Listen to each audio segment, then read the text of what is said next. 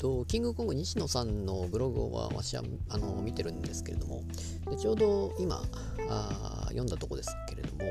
まあ、見事なオチであの箕輪さんの話ですね。箕輪さんがバイトアプリを使わないで面接をしてちゃんとバイトをするという話の流れの中でのオチだったんですけども。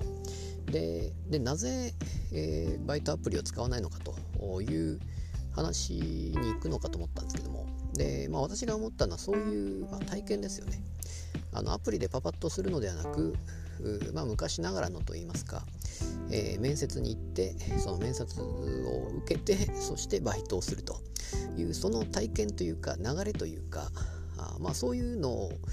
えー、まあ、やってみてもいいのではないかということなのかなと。でそういうなんか手軽にアプリでみたいな話ではなくて、